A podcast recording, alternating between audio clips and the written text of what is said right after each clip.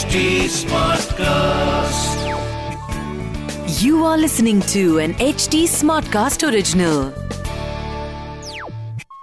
जय श्री राम पिछली बार हमने सुना था, वाल्मीकि बताते हैं कि जब गंगा अंतरिक्ष या खम में बहती है तो she is the milky way so in the outer space Ganga is called the milky way जब वह आकाश या स्वर्ग लोक में बहती है तो मंदाकिनी नाम से जानी जाती है, और जब वह पृथ्वी पर आती है तो उसे गंगा या अलकनंदा कहते हैं।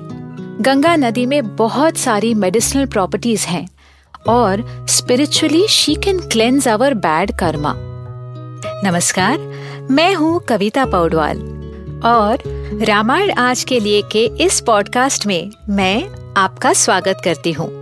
इस पॉडकास्ट में मैं आपको मूल वाल्मीकि रामायण, यानी ओरिजिनल रामायण की कहानी तो सुनाऊँगी, पर हम साथ मिलकर ये भी समझेंगे कि आज के लाइफ में इस रामायण का क्या रेलेवेंस है। आइए जानते हैं कि आज हम प्रभु श्री राम से क्या और क्यों सीख सकते हैं। श्री राम जय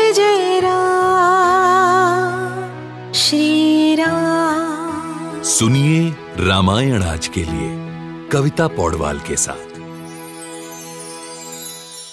इस कहानी के बाद विश्वामित्र ने राम को उनके, यानी इक्ष्वकु कुल की कहानी सुनाई। राजा सगर इक्ष्वकु कुल के जाने माने राजा थे। उनकी दो पत्नियाँ थीं, पहली केशनी और दूसरी सुमति। सुमति गरुड़ की बहन थी, वही गरुड़ जो विष्णु के वाहन हैं। सगर और उनकी पत्नियों को बच्चे नहीं थे, इसीलिए उन्होंने तप किया। तब ब्रह्मदेव ने उन्हें वरदान दिया, उन्हें ब्लेसिंग दिया कि सगर की एक पत्नी को ऐसा बेटा होगा जो फैमिली की ट्री को आगे बढ़ाएगा, वंश को आगे बढ़ाएगा।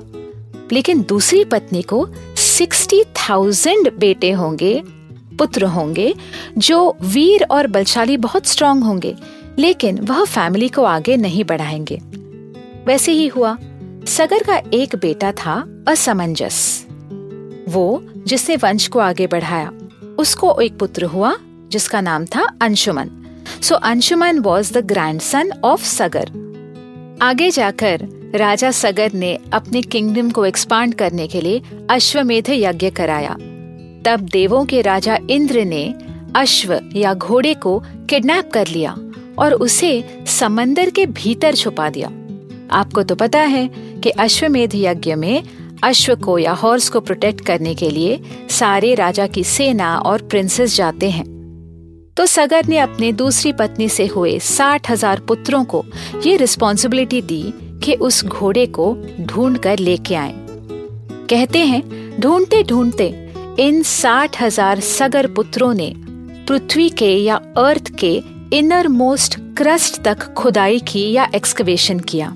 लेकिन ये करते वक्त उन्होंने कई स्पीशीज को पूरी तरह एक्सटिंक्ट कर दिया।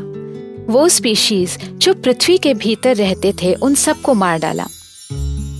खुदाई करते वक्त उन्होंने देखा कि पृथ्वी की अर्थ के चार कॉर्नर्स को, चार बड़े बड़े हाथियों ने अपने सिर पर उठाया था या सपोर्ट किया हुआ था।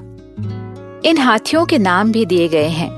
वीरूपक्ष, महापद्म, सौमनस और भद्र। उन्हें प्रणाम करके वह सगर पुत्र आगे बढ़े। तब फाइनली उन्हें वह घोड़ा दिख ही गया।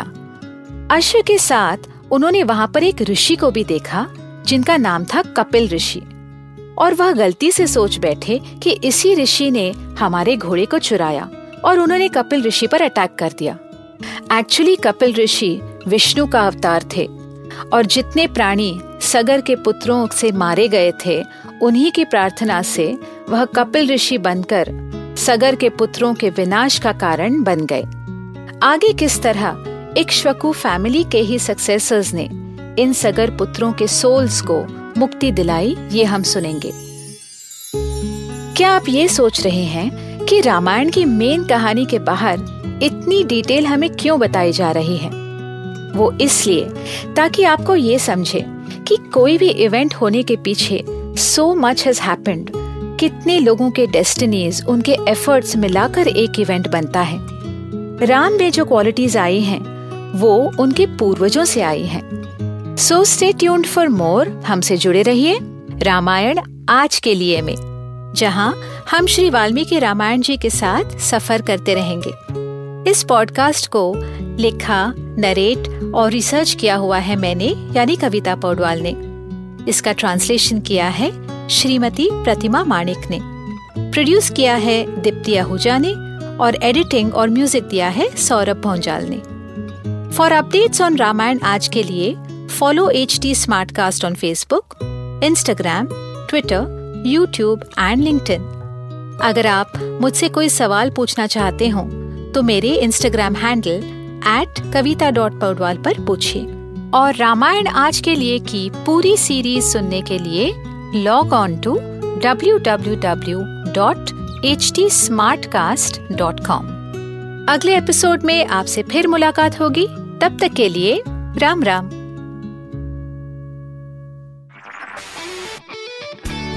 This was an HT Smartcast original. Smart Smartcast.